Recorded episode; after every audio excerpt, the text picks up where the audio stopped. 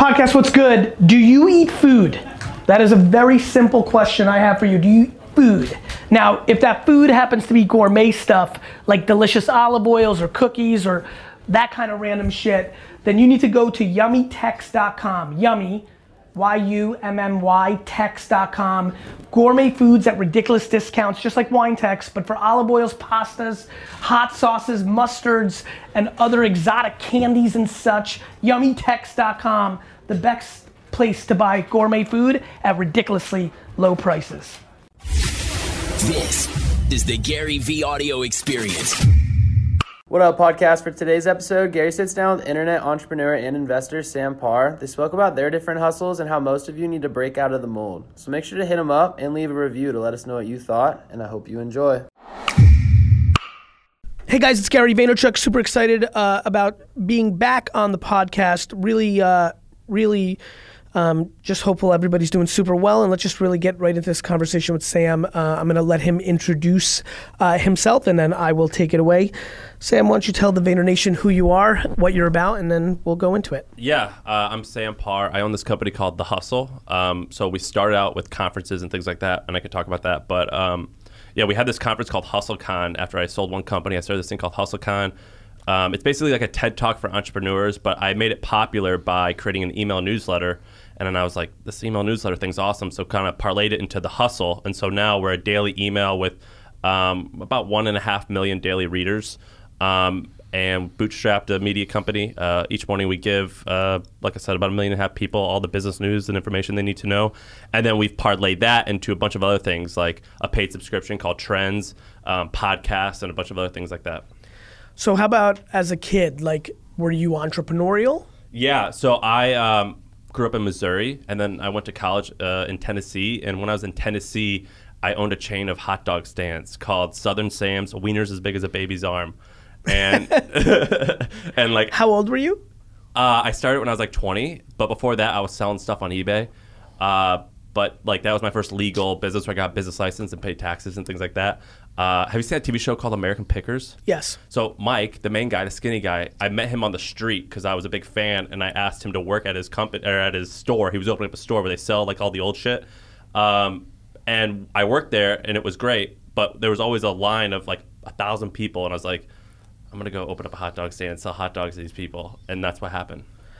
Because the show was so famous that people. Yeah, when I worked there in 2011 or no, sorry, 2008 or nine or something like that, we were number two on cable behind Pawn Stars, and uh, all these people from around the world would come and get in this line. Where was that? It was in Nashville, and it, but it was he like he's into old stuff, right? So he got this old building that was away from everything, and there was no restaurants, and I was like, huh. These kind, it's, I'm from the south, so I can say this, but they're kind of rednecks who would come and, and, and wait in line, and I was like, these fuckers want some hot dogs and water. That's all they want. And I opened up this hot dog stand, and that was like my first Hustle.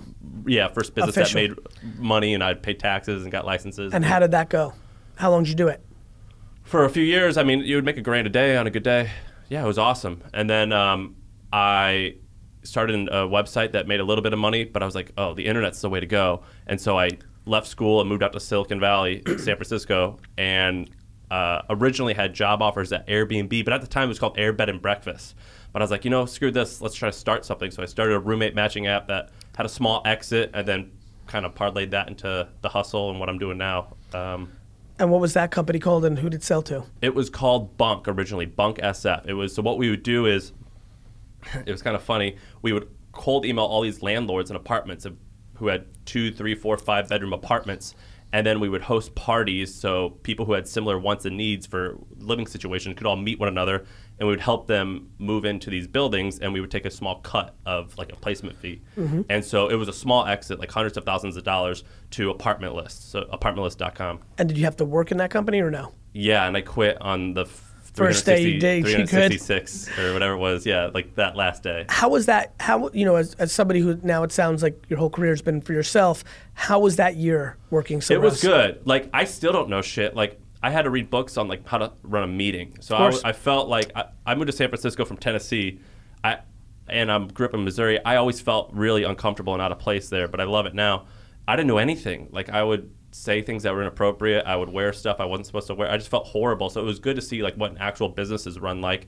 Um, but I was also young. I was 22 and I was partying and I didn't take it as seriously as I should have. And I, I regret that big time. But it was great to see. What was the biggest? take? what would you argue the one or two or three biggest takeaways were from that year? Even though you were Just like partying, leveling like- up. Like, okay, so you guys have a great setup here. Okay, Um, you started in like a small room, I imagine, Yes. just like a shitty office. that's right.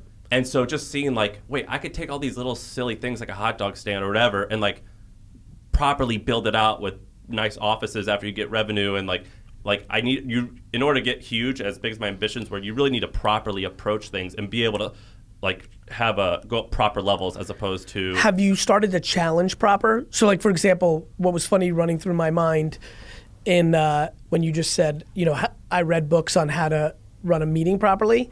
I was like laughing in my head because I was like, "Fuck, man, I probably hate that book," right? Because like to me, like meetings and like how the world, those proper things you're referring to, see meetings, and how I personally see meetings. There's a huge delta, and I'm curious. How old are you now? Uh, I just I'm 30. I'm curious, you know, uh, someone who also came from out of bounds and never understood proper. I always wonder. I'm always challenging myself of like, what was I naturally gifted in, in an entrepreneurial and human way? What has evolved over these 22 years of operating, and what have I taken on that is horseshit because it's osmosis of Yeah, the right no, way? I feel you. But in my here, in my mind, it's like this. Okay, when you play an instrument, when you learn the guitar, you don't. It's it- most people don't play songs of their own songs right away. They kind of copy other people and feel the texture, and they go, Yep. "Oh, I see some kind of like the the stuff that I like. I see Yep. recurring patterns. Yep. This is interesting. I can I can disregard this other stuff. So what I do is I I'll, I'll usually read books. I get I'll, it. I'll read like. I'll read your guys' Glassdoors. I'll get read it. other companies' Glassdoors. I'm like, all right, what do people say? What Yep. people, like, what's the baseline for like what is interesting? And I can you can cherry pick. But like, if, dude, if you don't know like anything, you, it, you ha- it's easier to have like a model, and then you can know what to disregard. Yeah, but I would argue that your analogy for the way you went about it, unless I'm missing something, is actually not flawed, but not exactly the same analogy because it sounds like, based on your hot dog business, what you're telling me is you didn't play other people's music. You picked it up, started playing something, and within that micro area, it worked. Yes, I would also I would also argue that, you know, it's really interesting where the source of information comes from, right? So there's a lot of business books being written by people who've never run a business. Well, I usually read biographies. Fair enough. Glassdoor is just anonymous reviews Yeah, and so it usually goes very one, dirty data. one far end or one other end. That's what I mean. I mean, you're at this young age where you've had these levels of successes.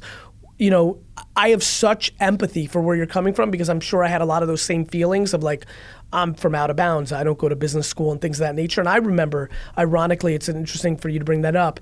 I also remember kind of hitting the Silicon Valley scene, and like every single person went to Stanford and Harvard. Yeah, it's And I- uncomfortable. and I was like, thank God for me, very different for you, that I already had such a real significant win that I was able to kind of use that. But I have so much empathy for what must have been going through your mind in that scenario.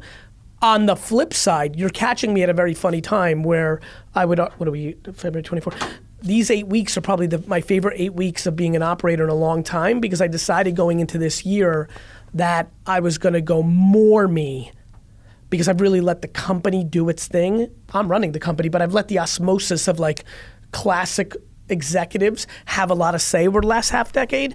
And I would argue that the last eight weeks have been some of those productive weeks at VaynerMedia's history, and definitely my favorite time in the last four years because I'm going back a little bit to hot dog with the baby arm shit. Yeah, I I don't disagree. We agree. I think that, but it's still important. It was important for me to understand how. Right, because you needed that context. Yeah, I get it. I get it. So like for us- was- like my hot dog thing, I'd be like, all right, I'm just gonna pay, take this thousand dollars in cash. I'm gonna put that shit right in my pocket, right? Like, the, I'm not even gonna incriminate myself, but you know what I mean. you're gonna Uh, go spend it on some dumb shit.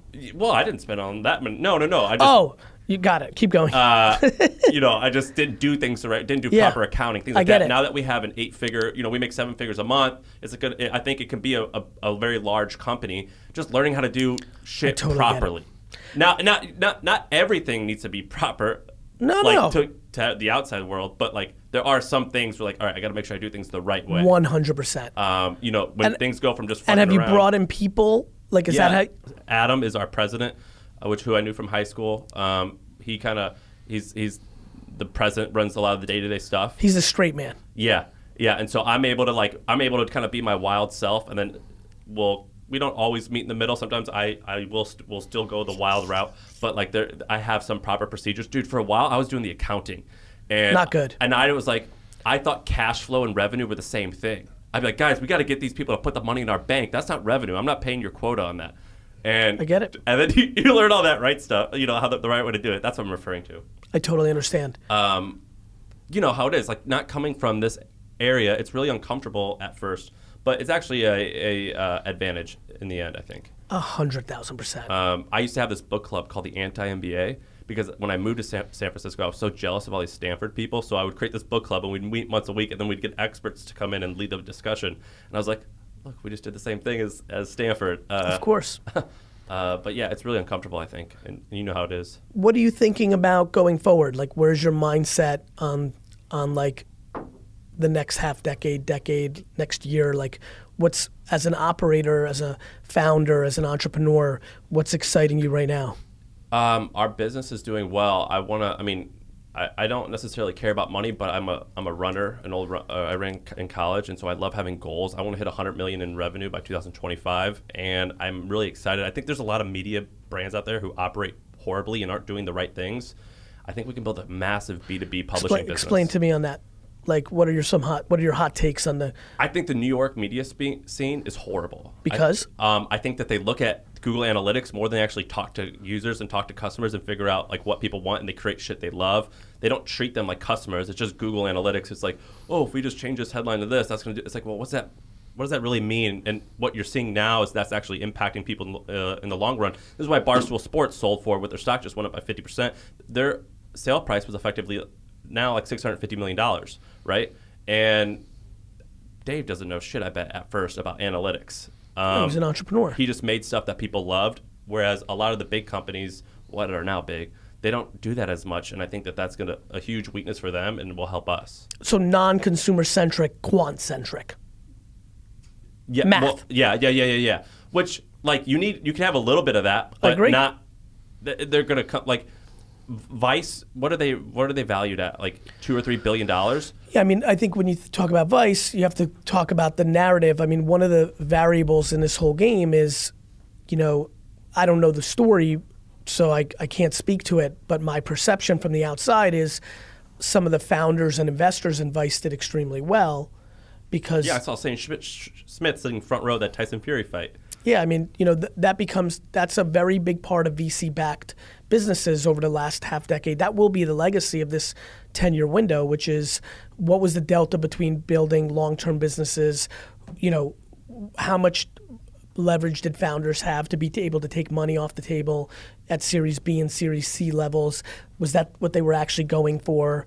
You know, I you know, Shane had, an, you know, again, just not knowing a lot about Vice, but one thing I definitely knew because I was in the circles of medium brands, Shane had a remarkable ability to sell, So good. you know, big brands, big, you know, big budgets. So, you know, there's so many, I, I'm with you, like so, So many like, here's the difference: is let's say let's say Vice posts something like on, on their social channel that says, "Our top reporter is going to be here tomorrow. Show up." Now let's say Gary posts, "I'm going to be here tomorrow. Show up." Who's who's going to have the most pull? Of course. right? Yeah, it, it, they have a billion dollars or eight hundred million dollars in funding or something like that. Yep. That to me is, Did is you my point. have? Are you self-funded for this business? we took a little bit of angel money, so Yep. I had self-funded it. We made Mm-hmm. I made my, the first couple conferences. I made 500 grand in profit, and I piled all that money into Mm-hmm. this. Then we took um, a, small checks from Tim Ferriss, Mm-hmm. the founders of NerdWallet, the founders of Bleacher Report, um, uh, people like that, like a very People that you thought could bring value. yeah, because I was like emailing Smart these money, people and yeah. I would ask them questions, and they're like, "Can I invest?" I'm like, "Wait, you're going to give me money, and I can just text you questions whenever I want." So we did a little bit of that, Smart. but no venture capital. What's the uh, what's the best piece of advice you've gotten from either smart money or outside people, or you consumed somewhere in the last, let's call it the last year? Well, What's just what's some personal advice. Please. Joe Speiser, who started LittleThings.com, which eventually went out, but he's very successful. Um, he was like, "I'm going to write you this check, but just know I just bought a big house in the Hamptons. It's not going to make you happy." Yeah. And so, like, he gave me that right when he gave, gave us the money. Yep. Um, what are some other good advice? Um, um, Tim Ferriss has been really helpful. I mean, awesome. he's like anal retentive about his brand and about everything like that. He is and I, super I, I think there's a little middle ground there, but like just seeing like how strict he is with his brand and it totally works for him and it has made him so It's much money. authentically him. It's so good and I I really respect that. Um, um, Where are you at this point in your life between money, legacy, the process? If I said, if I said, thirty-year-old you right now, between genuinely in your stomach, in your heart, in your gut, about how much you're driven by and how much you like, the net win is around dollars, is around being able to do your process, and around legacy. How how are you currently broken down between 100% of those? three? Well, I don't have children yet, so maybe things will change. But I have enough that I don't have to worry for maybe forever. Um, I find my I thought I was really money motivated, but when you get all these like opportunities, when you get to a little bit of a level, like we'll pay you ten grand to come here and do this or whatever, and I just and I and I found myself not wanting to do that because I don't. I'm like, oh, that sounds so boring to me. I don't want to do that. So I guess that answers the question of where I am a little bit. Um, I would. I mean, like one time we had um, a client do something that we thought was an asshole thing, and we fired them, and we lost a quarter of a million dollars, and I slept like a baby. So I don't think I'm as money motivated, money motivated as I thought. Um, Do you think that's because you checked some sort of box for yourself along the way versus no, 20 I, year here's old what you? I say. I think I had fuck you money when I had ten grand. Yeah, I get that. I You what I'm understand. Yeah, I do know that. like, and then once I was like, wait a minute. I still don't think I've ever been more rich than when I was doing baseball card shows at 13. Because $3,000, $4,000 when you're 13 and you came from nothing, I thought I had like a trillion. I remember when I one day I sold hot dogs and I had a grip of cash. It was like a grand. A grip. Yeah, It was just a grip. It was like we call it. I call it a grip. Let me get that grip. And it was it was because I had like a jar here where tips and I and I had like a grand in five dollar bills and I was like, this is fuck made you it. money. This is it. I was I was like, like we called it hood rich, and Where did you grow up again? in St. Louis, Missouri, but then I lived in Nashville, Tennessee. But I grew up with a lot of like poor people, and you know that's why I talk like this. Uh, um, but I felt Did you re- like it? Did you think about I was happy. So in Nashville, I lived in, uh, across the street from the projects, and we would hang out all the time. I would And how old were you then? 19 to 21, 18 Okay. to 21, and I would just ho- hang out there with my buddy Rydell, and we would just chill and just sit on. That was the most. It was. I, that was my happiest when I had nothing, um, which is weird, right? No, I think it's Um, I think it's not weird at all. But uh, And what you guys talk about? Just shoot like guy talk, girls, sports, just random shit, or would you talk about dreams? Business. Mm-hmm. Yeah, I mean, he this dude um, had served 25 years in prison, and Mm-hmm. he would, we would talk about that, but just stupid stuff. But it was just it's really fun. I I think that when you come from not a lot, which you know I had a good family and everything, but when you start from when you're trying to start on your own from scratch, you're And do you have siblings? yeah, yeah. I have siblings, older brother and older sister. You were the youngest. Mm-hmm. Yeah. Um, I think when you start from not a lot, kind of, it's actually a huge advantage, and you could be a lot happier that way. Um, I think if I think if you're born into a wealthy family, the likelihood of like depression might actually be higher. I think so. You know what I mean? based on our societal norms right now. Yeah. So much of my passion about like what I talk about and the content I put out is to create empathy for. It's very hard. I, you know, I get it. I grew up in it. It's very hard for somebody that doesn't have much to have empathy for somebody who's driving a BMW and has a Rolex. But you know, based on all my readings, all my DMs, I get at this point in my life, I have so hundreds of thousands of interactions per month, year, whatever it is. It's just a lot of interactions. I see far more sadness in people that had too much than in people who had too little. I see envy in people that don't have as much. I see drive in people that don't have as much. I see resentment in people that don't have as much. I see deep lostness in people that had too much. You know, like there's just uh, when people didn't have as much, they there is an inherent I'm going to pull myself out of this, whether it's illegal, legal. There's a drive. It's really hard to be hungry when you started fed. It just is. No, and I agree. And I Um, have I have wealthy kids, and I think about it constantly. So can, let me ask you a question Please. that I, I bet a lot of people wonder, or maybe a fair bit. So you started this from nothing. Yep. I started my business from nothing. I saw early on, even once we got to like 25, 30 employees, once it got to like 10 million in revenue, I was like, I don't want to operate, or I don't want to like be the guy of this business. I want to just go start from the bottom again and start stuff within the company. That's what I prefer. Yep. you seem like you would prefer that, but you seem like you're still like the guy in charge. I do both. The reason I have Team Gary is it is my little pirate ship. How many people work there? Team Gary, Yeah. 30 or so, right? Feels right. So I have my I have my little I have GaryVee, my Team Gary, uh, my K Swiss collaboration, my Empathy Is that a separate entity? K Swiss? No, you're Team Gary. No, it is part of. So how do you allocate budget to that? Uh, we use it as we allocate it because I have full control, and we look at it as a as two things. One, the testing ground for hypotheses that become the scalable strategies, and talent grooming and top of the funnel business awareness. We don't have to do RFPs because I'm Gary Vee. Gary Vee happened because of Team Gary. So it, instead of most companies that I compete with at the level that we compete at, who have enormous allocations to new business teams and spend tons of money on RFPs, we do none of that. And it amortizes out into the content engine, which becomes far more strategic than spending $50,000 on a sizzle reel to try to get McDonald's to hire you. So do you I just like- walk in and say, hire us, dick. Do you like running an 800 person company? Yes. I'm an oper you know, one thing with me that is interesting, and I would argue that it is potentially a weakness because I have so much magic. Back to, you know, kind of where you're going with this. Ironically, I also had a ton of operational capability. I've basically been the COO, the operating decision maker for my companies my whole life. I mean, AJ played that role, but he was by nature having an 11 year younger brother. He was so capable, so it was great. But I also, there was a lot of operational conversations we had together. And so I am capable to operate. And I often debate with myself, fuck, you know, even though I love it, I love it. Ultimately, I operate because I actually like operating um, because I have a real interesting distinction between the sizzle and the steak that both sit within me.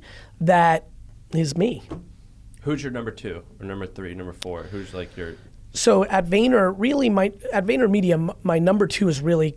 I mean, it's really an interesting like mix. right? CFO? yes and no, right? Because I'm not CFO driven. You know, and listening to your stories, I get where you're coming from. Um, like, and I have a lot of that too. Like, I'm far better at literally doing something nobody else can do than balancing checkbooks. Like, it's just boring as fuck to me.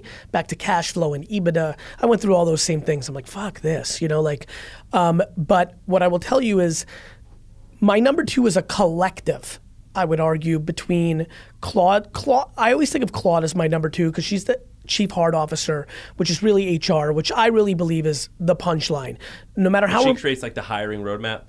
Yeah, but she's also gray. She's not. She even has a number two in Jen Ruza. Like she herself is kind of like more you and me than she is a straight person. But I think that's exactly right for HR. HR is a function of humanity. Same way you cynically, properly, by the way, cynically look at all the Google Analytics media companies. That's how I think about HR. I don't give a fuck about fucking hiring structure. I care about humanity. I don't care about fucking all the stuff we're supposed to do for the states that we're in, though we have to do that so we don't get sued and become liable. But what I care about is Claude knowing what fucking is on. I sat down with Seth. He, I'm looking right at him right now. I had four, I had something cancel. I see Seth on the fucking floor, and I literally was like, Seth, come into my office, and we have a 10 minute talk about Seth's life. This is real life. This happened a week ago, right, Seth? Like that's what I'm about right? And I, I, I don't want to speak for Seth. It's probably hard for me to ask you within being in the room, but I have a funny feeling Seth's relationship with VaynerMedia is better today than it was a week and a half ago because we got to have that talk, clarity, and roadmap. That's how you build a big. Your your game is not going to be like at real scale. When I hear the level of ambition of 100 million by 2025, one, I personally get scared about that. I like people who, first of all, you know yourself. I'm not a runner, thus it makes sense to me. But I'm always inherently always nervous because I'm like, don't put that extra pressure on you, you know. Like, but to your point, you know how to motivate yourself. You do you. Number two, my belief is no matter how remarkable the two of you are on kind of like the the sizzle and the steak, that the most important variable to get to a hundo is HR, Okay, so you have your HR person report. which both of you might be remarkable at. I just don't know. He's very good at it. I I'm believe you. recruiting. Um, Understood. Makes so, sense. So you have Hunting, farming. Yeah. So you have um, Claude. Claude. Then Mark Yudkin, our general counsel, far outseeds that title. He's far more of a COO. He's been here from basically day one. He was my personal lawyer when I invested in Twitter and Facebook. And he's like, this kid must be right. And I recruited him. And we had a general counsel long before I thought it was appropriate. But I just knew he was right. And I was like, fuck it, I'll get there eventually. And good because he's been a consigliere or whatever the fuck you call those things, and a and a general counsel, and and is evolving more and more into COO life. Marcus Krasastik, who's my my brother's best friend since first grade, started here. Should have never worked at Vayner, but the economy collapsed. He was a super bright kid and had like nothing but finance offers. But like he's an EQ kid, it turns out, and was smart enough to come here and just intern. And he's my chief of staff. He's a quote unquote number two. I would argue that, and, and Alan would agree with me, Alan probably falls more into a number three as a CFO. I'm just, basically, I'm on the hyperbole, not hyperbole, I'm in the real life of pay the bills, invest. Pay the bills, invest. It's all in perpetuity. So I'm not looking to extract too many dollars out of the business at this point in my life because I can afford to, and so I want to build a machine. That um that you know, my admin team, Alex, Lou, Max, my admin team is a real factor in my life. Back to the joke we made before here, like for everybody's listening, I sat down, I was like, all right, excited to be on your podcast. He looked at me, he's like, motherfucker, I'm on yours. I'm like, oh shit. Like that's how I am. We'll publish on our, you know? on our channel. I'm you sure you will, but I, but I don't, I don't need you to. I, I, but it was a great insight for you of like how high level I'm really playing it because it really ultimately doesn't matter. Like the context I needed for here, as you could see in the way I'm in, I know enough. I know enough from afar. I know enough of like right. I know how to bring the most value to you and to my audience. So like I like I don't spend time on things that I don't need to spend time on. So we have um, we have this thing we launched Trends. It's pretty cool where Yep. we where we do. Uh, uh, we basically uncover interesting opportunities. So it, Makes it's a ton of sense. yeah. So it, it, it's a paid. It basically, it's like a, a I've paid- seen the I've seen the model my whole life. it's a paid newsletter with a group and community, and we're going to scale up like Politico Pro, whatever. Um, and the point with Trends right now is we're uncovering cool opportunities. So we'll do like a case study on a cool company. Like right now, I'm writing one just on the hotel industry. I think there's a lot of opportunities in hotels, and we'll kind of break down the financials. I love that. Or we'll um, we have technology that crawls the web and find things that are fast growing. Like for example, people are are searching for ways to sleep better more than they're searching for meditation stuff. I'm aware. And so we just will uncover that and talk about what it means and who's cool. exploiting that opportunity. And one of the things that we talk about on that and on our podcast is just like the real, like the economics of different things, uh, of different businesses and how they operate. Uh, how many employees do you guys have? We have almost 900. Okay, shit. So what I'm curious about, and I think a lot of people might be, is when. So we took. I made about four hundred thousand dollars, five hundred thousand dollars in profits from the conference. That's what I used to fund our advertising business. Now those made a lot of profits, which funded uh, fund this thing and that thing, and so that's our funding route. How were you guys able to scale to eight hundred people? Did you have? Did you get a, a line of credit? No, we we got a free conference room the size of this. So that was our first overhead. Me and AJ didn't take any salary. AJ needed to AJ saved money from eBay in high school and college. I had I was in an interesting spot. I didn't own Wine Library. The part of my narrative a lot of people don't realize is in family businesses you don't pay like almost every employee made as much if not more than me. So i was you know my, my in my 20s i was making 42 57 63 so the last couple of years i got up to a, a little around 100 but i lived in new york. And right before Vayner started i took all my liquid and invested in facebook twitter and tumblr. Can you reveal, reveal how much? yeah like two how much did i put in like 220 47 and 71 so somewhere in the ballpark of i had in, in my whole life i'd been able to save about 400000 bucks because i paid like eight nine hundred dollars in rent and i worked 18 hours a day and when, And you put all four hundred into those. All of it.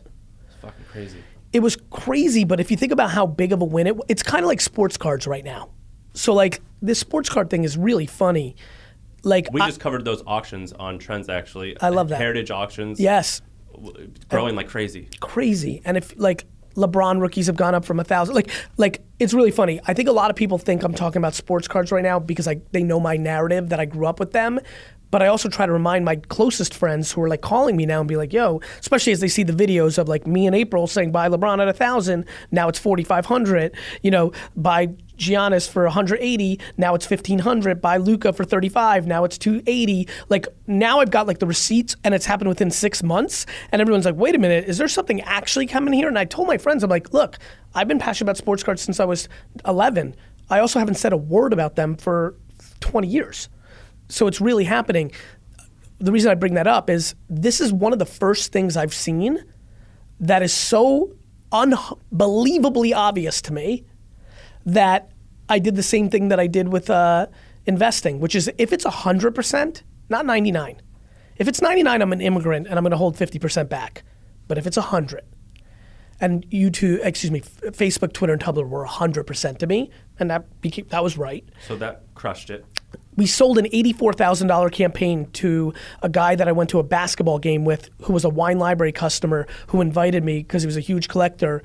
And literally in the second quarter of this boring Nets game in the old stadium in Jersey, he goes, So what are you up to? I was like, Actually, because I felt, co- I, I hadn't told anybody. I was like, Actually, my brother's about to uh, graduate in two months and I'm to start a business with him, and I'm probably to spend, you know, I'm to, you know, what I said, I know what I said to him. I'm like, I'm to be 150%. Don't worry, I'm to be 100% on Wine Library because he's my big customer, but I'm to put a lot of effort into building this company with my brother. And he's like, and turns out that he was in marketing, and he had this big campaign for Gillette starting around when before AJ graduated. Our first campaign was before AJ graduated.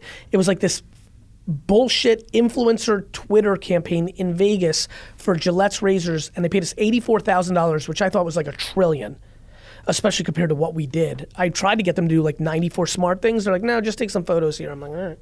Nonetheless, that 84,000 is the funding. That's pretty crazy to me because with our business, I mean, we haven't taken a lot of funding, but I still am like, how close we, we, do we want to run, run our margins? And then, but you have to like put money up for rent, right? So in San Francisco, uh, well, and here, you got to put you know your deposit and. Well, it's funny, right? Like you know, we have a lot of jobs we're putting out there at like you know 40 and 50, and people are like, "How can you live in New York?" They like yell at me, and I'm like, by not living in Manhattan, by not buying seven dollar Starbucks, by not taking Uber instead of the train. Like, you could do anything. Like, you know, to your point, you decide, you know, you were in a little bit of a different place. You were in that world. You made a couple hundred, you made some money on that exit. You were also in the cocoon of fun. You were in San Francisco cocoon. Yeah, well, now most of our people are in Austin. Exactly. Like, you know, you from mentality of St. Louis and Nashville, and you know you as the person that was living in a cocoon of San Francisco. Like, there's you can do anything if you're willing to not be entitled if you're willing to be practical. This is this is where Americans get caught with immigrants all the time. How can how can this happen? Very easy. Like you live humbly as fuck, you save money, and you then deploy that money. It's not super complicated. You did it, I did it, my dad definitely did it, and like a billion fucking people have done it in America over the last hundred years. It's that people are impatient and insecure, um, and so the yeah, I mean that's how we did it. And like, so were you running? We didn't pay rent for the first two and a half years of the company. Were you guys running you, so your bank, you guys were running on a, a slim bank balance even for a couple years. Yes and no. We didn't pay rent again because I bartered. I asked, like, you know, I already had a little street cred because of my wine business, so I was able to use me a little bit. So that's true. I just think that when you have like 300 employees, it's like shit. Like yeah, but by that point, we had a, you know at 300 employees, we were doing you know 87 million dollars in revenue. Like you know, at that point, you're balancing.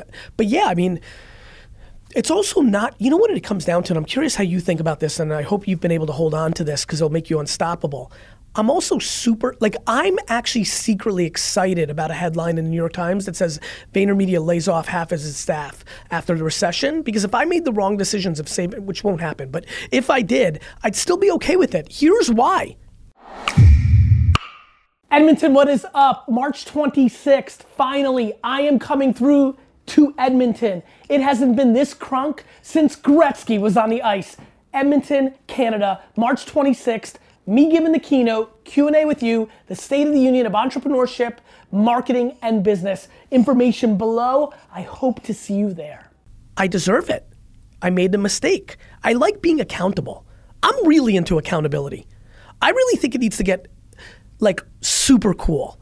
Alex, do me a favor, text uh, Andy K right now and tell him I want it accountable as fuck. hoodie made immediately. I want to wear it. See if he can get it to me this afternoon. Accountable as fuck. What- what in I- the same way, I apologize. I just want to say this. Like in the same way that I think kindness and empathy and patience needed to be a bigger part of the formula of entrepreneurship, which is why I've talked about it a lot more. I think accountability, like, I, I just wish that every entrepreneur, back to your point, razor thin margins. What does that mean? You can get caught. If you're okay with getting caught and paying the ramifications, you win. If you're not, as you know, and I've been listening to you on this interview, people creating exits in media land, creating exits that look like it's an exit. You know, it wasn't an exit. They sold their assets for a penny on the dollar, but they wanted, they didn't have the guts to say we shut down, so they sold early. Right? People are not willing to be uncomfortable. I'm willing to put my own cash back into VaynerMedia if I fucked up. I'm willing to have to let go of the 10% of worst employees at Vayner if nine of our clients fire us. Like shit changes, things Well, I- happen. I do these exercises and I tell Adam about it all the time. I just do these exercises all the time where I'm like, if this business goes out of business tomorrow, I'll be fi- I'm gonna be I'll be fine. you know why? Because you will be fine. Right, and so that's what I and I do that exercise all the time because So I remember when we first started, I'm Love like, that. man, if this, oh my my personality is so tied up in this, but then it now it's like, if we go away tomorrow, I'll be just as happy. I would. And that kind of like when you protect your downside, that mean you have no downside then, and it's only upside. And so that's kind of how we discuss it. I've said it a billion times and I'll say it again. I want to lose everything, have everybody shit on me, say that I was a farce the whole time, see how everybody else was better than me. I was the joke. See, make fun of all the people that bought into me, all that, and then just rise back up and fucking tell everybody go fuck themselves. Like I'm into that shit. Yeah, I mean it's really helpful because it definitely it's freeing. It's it's unbelievably freeing. It's very freeing. What else is exciting for you to talk about? What else is on your mind? What else do you think will bring value to the people listening? What's been what's been uh, actually? Let me ask it this way: What's been something that you feel your readers, which I'm sure overlap very heavily with this audience, and I'm sure plenty of them read already, have been really hot on? Uh, what's been like? What did you guys put out? You're like, fuck, we knew it, and yeah, they really are hot on it. Well, I, I, I want to talk specific business things that, that we're, we're going over, so like different ideas and concepts. And I mean, I'm I'm really bullish on um, a bunch of things. But first, one thing that we get we speak a lot about is focus. Um, and this is a little fluffy, so we don't spend too much time on it. But uh, when you get to a certain point, you have the ability to do a lot of different things. So I have invested in a ton of shit. So, but now I'm like, oh fuck, I gotta can't pay attention to that real estate deal. Can't pay attention to this. I really need to focus on only this thing and maybe one other thing. Um, what's your criteria for saying no and saying yes? complete intuition every time. And when I say yes to things outside the core of VaynerX, I always treat it as it goes to zero, but I know that I need it because I need to get my entrepreneurial nut off.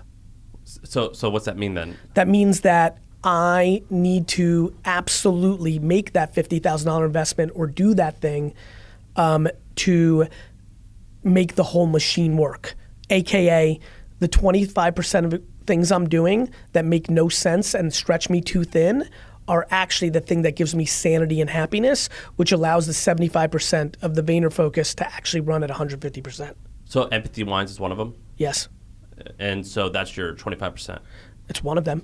I mean, look, I, you know, I'm a funny guy. I talk a lot. I, I talk a lot about a lot of things, and I don't talk about some of the best things about me, like who I am as a human, in like the deep, like what Alex knows, not what you guys know. Uh, my nonprofits, I don't, and my board work there. I don't talk about that. I also don't talk about my single biggest exit. I, I co-founded and co-created Resy, the restaurant app. Like literally, me and Ben Leventhal over dinner came up with the idea. I they were incubated at VaynerMedia. Uh, when the company was in a bad moment, I personally put money in. Uh, I spent a lot of social uh, capital getting uh, Danny Meyer and Steve Ross definitely deeply involved. I Ben and Mike Montero are absolutely the drivers of that business, but like I am easily the birth father and the third player in that story. It's a hefty nine figure exit to Amex. And I have a funny feeling that 93% of the people that just heard this story heard it for the first time. Case was sold nine months ago. There is no confusion to why. I barely mentioned it. I just tweeted about it this week, and everyone's like, "Oh, congrats!" Uh, uh, so, I need those things to make me sane. They've also led to a ton of big wins. The Resy win covers every potential loss I have. Yeah, that's all the Airbnb. It sold to um, no Airbnb was an investor though. It sold to Amex. American And it was Express. good? It was extremely good. hefty nine figures. No shit. No shit. Wow. Congratulations. So so you know I think that um, I have to do a better job of like communicating some of those things too Did you, because we guys raise money for that? we did we did um, first from Vayner VaynerRSE my fund incubated it. So, So that was, you got a double win then. I got a double win. I got a triple win because I put personal money in when it needed it. So, but the reality is, is that um, I think when I hear you say that, I have a lot of empathy for you because I have a funny feeling we cross over in a lot of ways. I would tell you that don't overlook at it from a black and white standpoint because to your point, I mean, there's so many things. You know, when you come from nothing, like when people email me and say, Gary, bad news, you know, really sorry, you know, but the investment you wrote into my company is going to zero. We're shutting down the doors. But don't worry, I learned a lot. I get pissed. I'm like, fuck you, motherfucker. Like $50,000, $100,000 is a ton of money to me. Like, it doesn't matter how much I make, any, I earned that. I bled for that. I bled for that shit. So, you know, I think that, um, but I also would say to you on the flip side, I'm sure what you're realizing is some of those checks you wrote, you're gonna, you when you wrote it, you imagined how much you were gonna help that thing to success, and now you may never talk to that founder. Yeah. And I think that happened to me, and the way I look at it now, a, I changed my behavior a little bit. B, Wh- what do you mean? What I stopped investing as much and would invest where I thought by accident I could help. Just by maybe, you know, when you build a brand too, your name can help. I have absolutely invested when I believed in something and believed in the person and knew that my investment would help them raise more money. So I've thought a lot about that. Um, but yeah, I mean, I, I think it. I think all those micro losses is why I'm going to macro win. I need it. I'm an artist. I'm creative by nature. I need it. So you want to talk about some interesting things that we've been going over on Please. on in the hustle and on trends that I think you'll enjoy riffing on. Please. Okay, so you guys, uh, Vayner had a real estate conference, right? Yes. How'd that go? Financially, Financially, it went well. Where where it was vulnerable was the. I heard you said something stupid too. You got in trouble. No, I didn't get say anything stupid. I still believe in it. I said that. Sorry, I, you, I don't mean stupid. I mean you didn't hurt my backlash. feelings. I know what you meant. Um, three things. One, right. So to your point on that, one, it was Agent 2021. It was run 100% by Kim Garcia. I always knew that Kim might not stay long term, and so there was the the vulnerability was unlike anything else I do at VaynerMedia. There was no backup to Kim going on in her career, which is why we didn't do it this year. Uh, as far as the backlash, I stay, I'll triple down on it right now Which I agree with you. I, I, a stunning amount of people overextend themselves on their first house purchase just to say they bought a home. Everybody almost maximizes their down payment, which eliminates cash flow. Uh, almost everybody buys a home that's too big for them and has an extra bedroom or living room that they never use. And I think for people that are entrepreneurial and are trying to grow happiness and business capabilities, that they need to rethink their buying home strategy and lean into more renting so that they have the liquid to go on the offense so they can then buy a home at 39 or 57 or never. So I believe in that. And then so the industry took that as, you know, Gary says never buy a home and I love that. My sister's a real estate agent. I thought it, I still I believe in a triple and when I tell you I give no fucks to the backlash of people that have financial vested interest in people buying homes for themselves, not having empathy for the person that buys the home, then go fuck themselves. so this next conference of yours sounds like it's going to go great. Uh, yeah, I mean the the, con- the conference is easy, right? Like the conference like is is easy. but that was for- a good business for you guys. It was an okay business. We made we made six figures on both executions through sponsorships and ticket sales.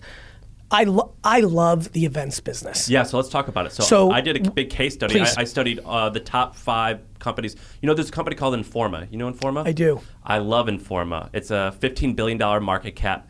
Their their uh, margins are sig- significantly larger than a lot of these huge tech companies, uh, like Atlassian and things like that, who I compared them to. Um, I mean, they could do three or four billion dollars a year in trade show revenue with like a forty percent net income margin, fat.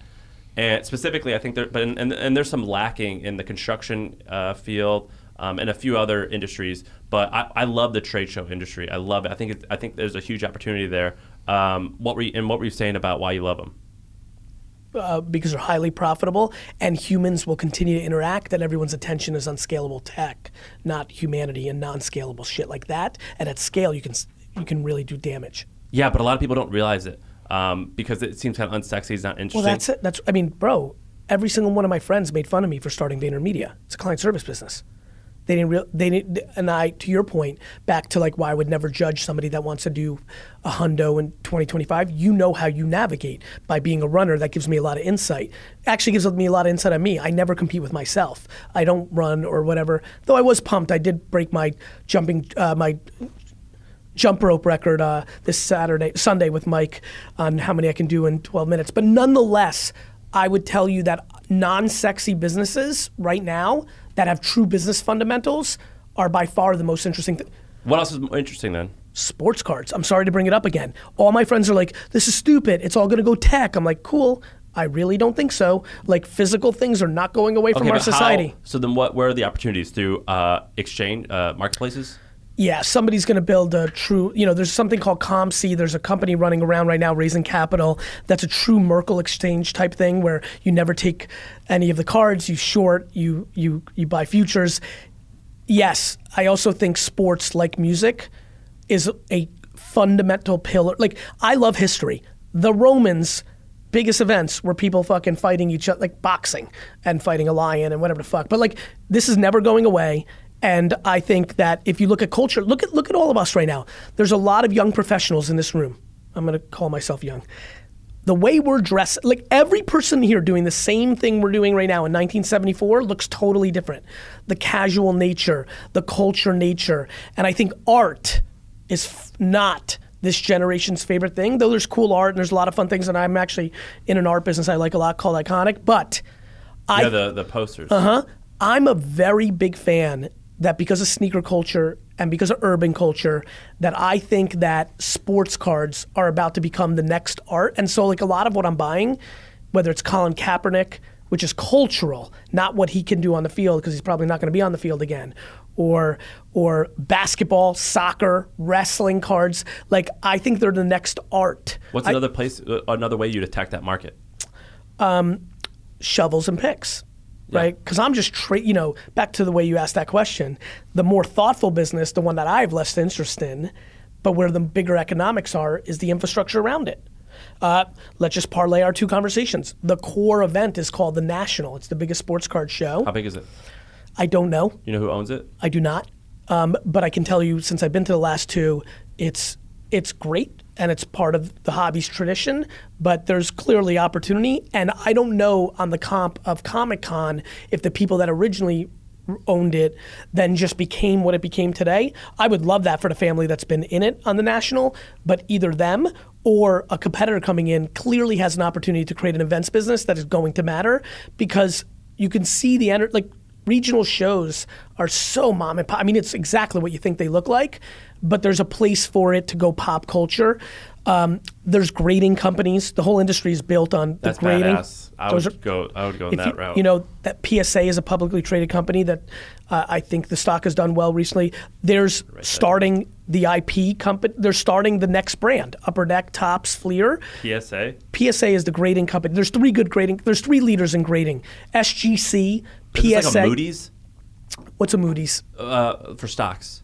I don't know. What's a Moody's? Moody's. Um, what's another? baseline. They like They, they, they, they give you like the, the A, triple Got A rating. I- the ratings company. Yeah, this is a this is a little bit more flawed. It's human. It's like appraisal on how good the card. There's a lot of uh, anxiety of this business because there's people that try to trim cards or alter cards, authenticity. Like it's humans That's grading. awesome. I like that business. Um, there's being an IP company right now. Panini and Topps own all the rights, but you could start a new company or buy one of the old brands and then get the rights from the NBA or the or the MLB. So there's the IP renting company, kind of like ESPN and and Fox get the rights for the leagues. That's how sports cards work.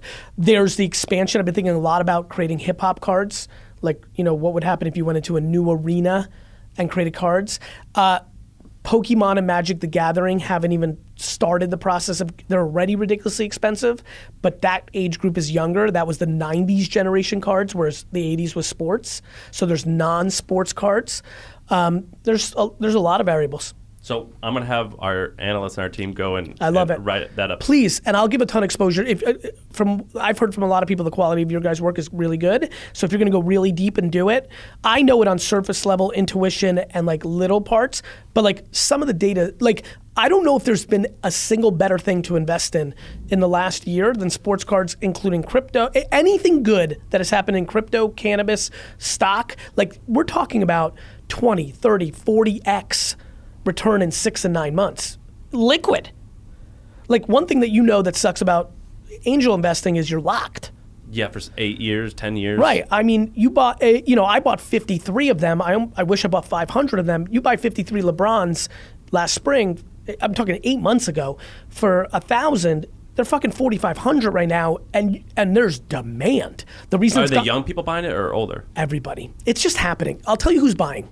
My generation that now has wealth that's going back to their childhood, nostalgia, always works. They're eight year olds, so the kids of the core group, gamblers. The amount of gambling culture in sports is heavy daily fantasy, actual betting, prop betting. You've seen all that explosion. Well, guess what? Like, if you know sports, another way to gamble is to put it into players you believe in. Uh, and then sneaker flipper kids the ento- the enormity of that industry that has been massively disrupted by StockX and IPOs. You can't go to the sneaker store anymore and hire 80 of your high school friends to stand in line, get the Yeezys, bring them back, give them 10 bucks each, and then go make real money. That's yeah, that's wild. I've enjoyed watching that thing. Um, what's another industry that uh, has been exciting you? One one that I that I'm DTC brands that are not VC backed, slow and steady. I'm going to build a $39 million t-shirt business, gum business, honey business, but I'm not going to do it like Casper or and- outdoor voices. You see Correct. that? I didn't see it yet. Uh, the CEO had to step down. I don't know if it's fire step down. Okay, how much did they? How much did they raise? Do you know? Yeah, they raised uh, I don't, Like forty or fifty million dollars. So this this month lost. They raised fifty million dollars or something. The revenue was only forty nine, and they were losing two million dollars a month. I've got a friend that has a, ra- a business that sells dog ramps that does three million a month in revenue with nothing. I mean, it's crazy how Brother, much. This is the whole theme of this whole conversation. It's why I pressed early on. The more we don't become like it, the more likely we're going to be super all right. Hot dog you is the best version of you. And I think that that is what we're on the dawn of. I think a lot of what I'm talking about. Do you know what's? Do you understand the utter carnage on an? If this coronavirus thing continues its momentum, let let there be no confusion. I don't know when we're airing this. I assume this week, next week, so it's not going to be too far. But like as of this morning, the mo- Spain was. People in Spain are being shut, or Milan are being shut down. I'm again, I'm headline reading, so I'm talking out of my ass and not out of my ass. I just had a breakfast. I look up, all red, CNBC, coronavirus. I had a friend hit me up over the weekend saying like, "Hey, this in America, this is a little bit weirder than you think. This is who my uncle is." I'm like, oh, "That's weird." Wait, Like, wait, what's that mean? Just said, "Hey, this is more serious in America than you think, and you'll be finding out in the next hundred days." Oh, because and I'm not a big knew. conspiracy theorist, so putting that out there, I hope I scared nobody. But like, I'm just sharing, like. Where I'm going is whether it's fucking coronavirus or the inevitable economic downturn, nobody's building real businesses anymore. You know that. All of Silicon Valley and New York, to your point, nobody's building actual businesses. Yeah, I think it's crazy that these people raise money for some of these D2C brands. It's crazy. It's because they can. There's so much money in the system. Yeah. There's too much money in the system. And they don't realize that they'll get way richer by not doing that. They just they they like the perception of success versus actual success. Because it's actually incredibly cheap to do this. the perception. It also, brother, I'll tell you this though. It's time we talk about entrepreneurship and talent. You and I got lucky in the fucking DNA game. It is not so easy. Like, uh, to, it, I understand what you're saying, and I say it too. Let's flip it around. It's actually super hard to build a sustainable business where you're not being fucking trust funded. All these startups are trust funds. But I always tell people, I'm like, intellectually, it's not that hard. Emotionally, it's it's super challenging, and a lot Life. of people, and, and they can't just balance. You, get- Good I'm like, news. Nothing's complicated inte- intellectually. This is all emotion. People Right. people don't have the stomach for losing and judgment. yeah, I mean, starting these D2C brands, like I know a bunch of people doing. it, I'm like, this is really not that You'll hard. appreciate you just gotta this. be able to. You gotta be able to stay ready? balanced. What's more fun for 99% of the people listening and the world right now? Hey, go raise money and look like you're killing it and have CEO in your Instagram title and have money to go spend because you're paying yourself enough and all this stuff, or eat dog shit for four and a half years to build a foundation to maybe get to that same exact place, but you're on stable ground, and then you can start the process, and maybe in eight years it can look good. The end. Who the fuck is gonna pick eight years over eight minutes? 1%, which is why that 1% is about to win big. Is there anything else you like? I'm I'm I'm fascinated by the whole uh, psychedelic thing. Oh, that's so obvious to me. Like the whole Aubrey and Ferriss and all that circles. I'm huge on it. Men's makeup. Men's makeup? What? Men's makeup. You, can you write that down?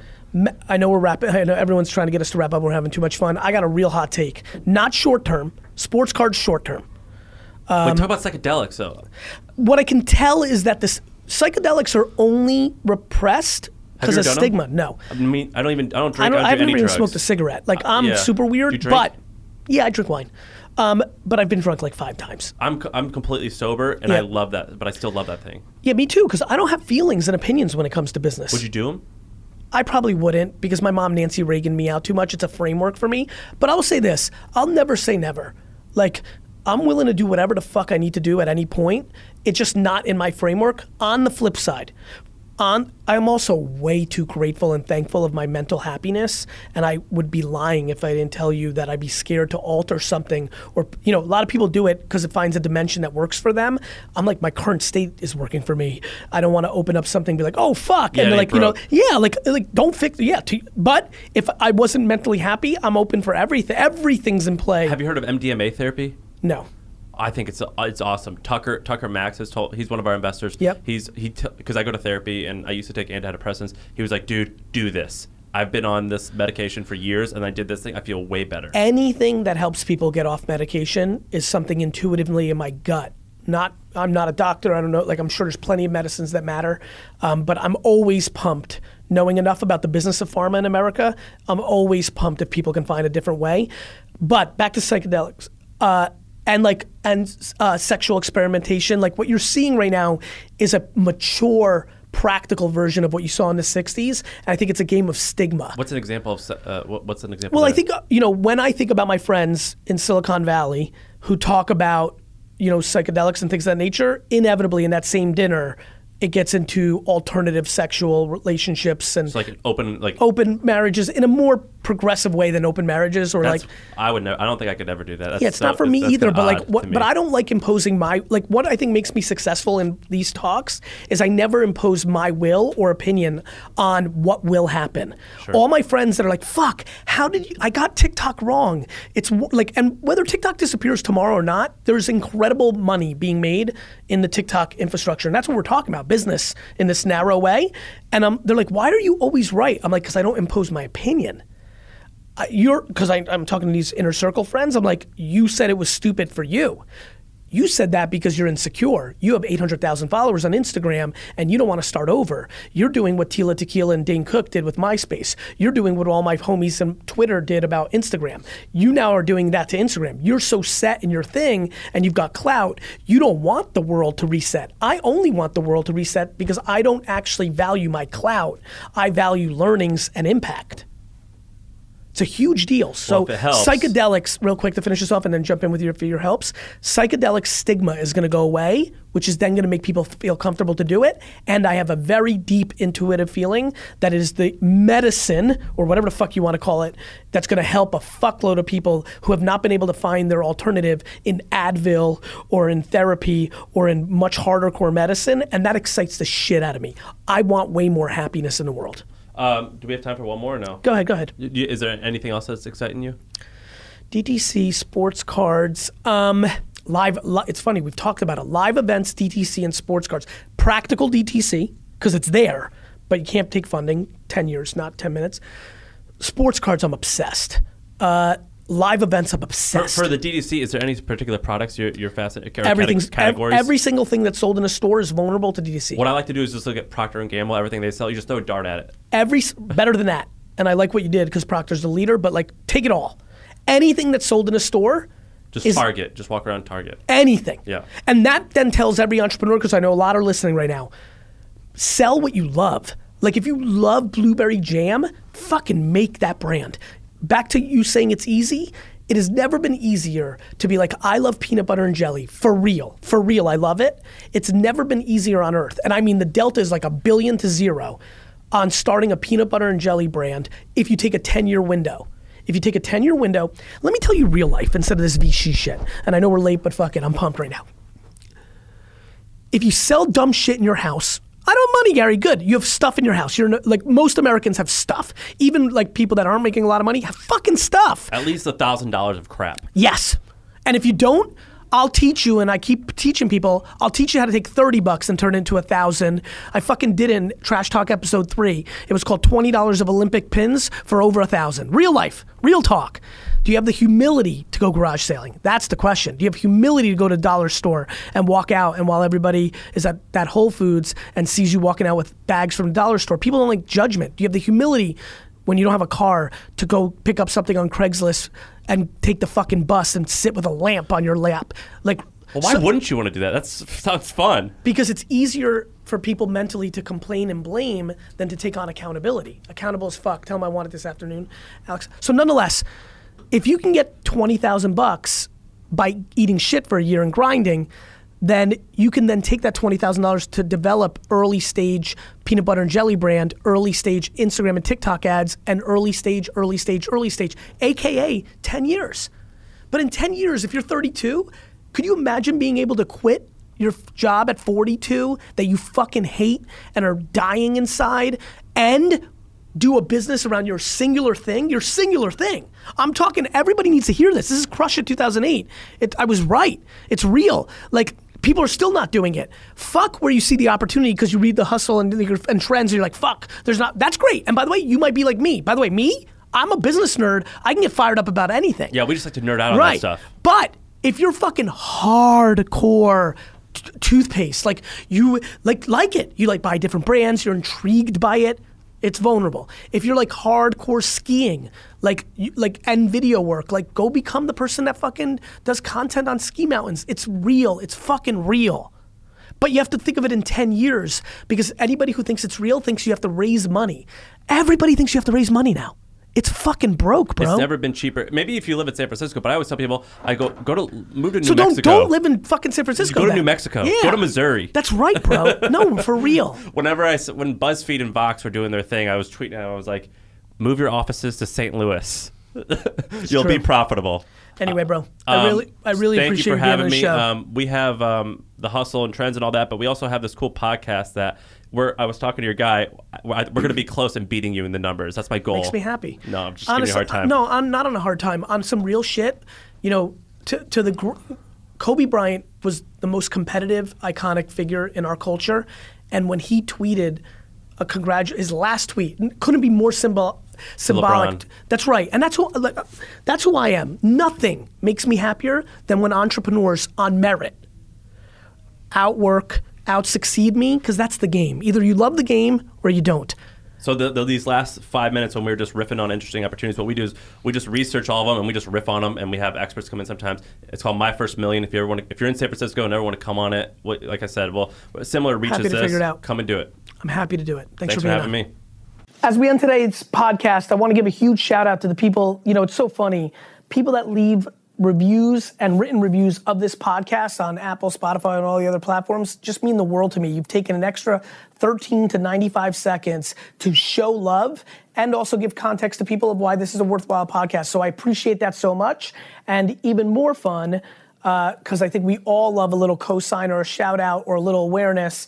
Uh, I'm gonna have the team give a couple of shout outs uh, daily on uh, our favorite reviews. So, Dean, take it away. Which were our favorites this week? Thanks, Gary. Today's reviews, thank you. And Gary provides rockstar information, written in by Tyler MC96 and Just a Dude 13 say. The podcast is amazing, great energy, and extremely positive, even when talking about things that people do negatively impact their life. Thank you, Gary, for all the content. It really helps me keep focused on what I'm spending my time on. And the podcast form makes it easier to have it on in the background when I'm using my phone. And secondly, Gary is amazing. I originally found him on YouTube, and he has helped me so much in gaining the right mindset to succeed and learn the skills in entrepreneurship. He's also much more than a business expert. He's a life coach, practical philosopher, and psychologist, which provides value other than the necessary monetary pursuits. Thank you so much, Gary. Thank you both so much for writing in, and remember, keep leaving reviews because yours could be next.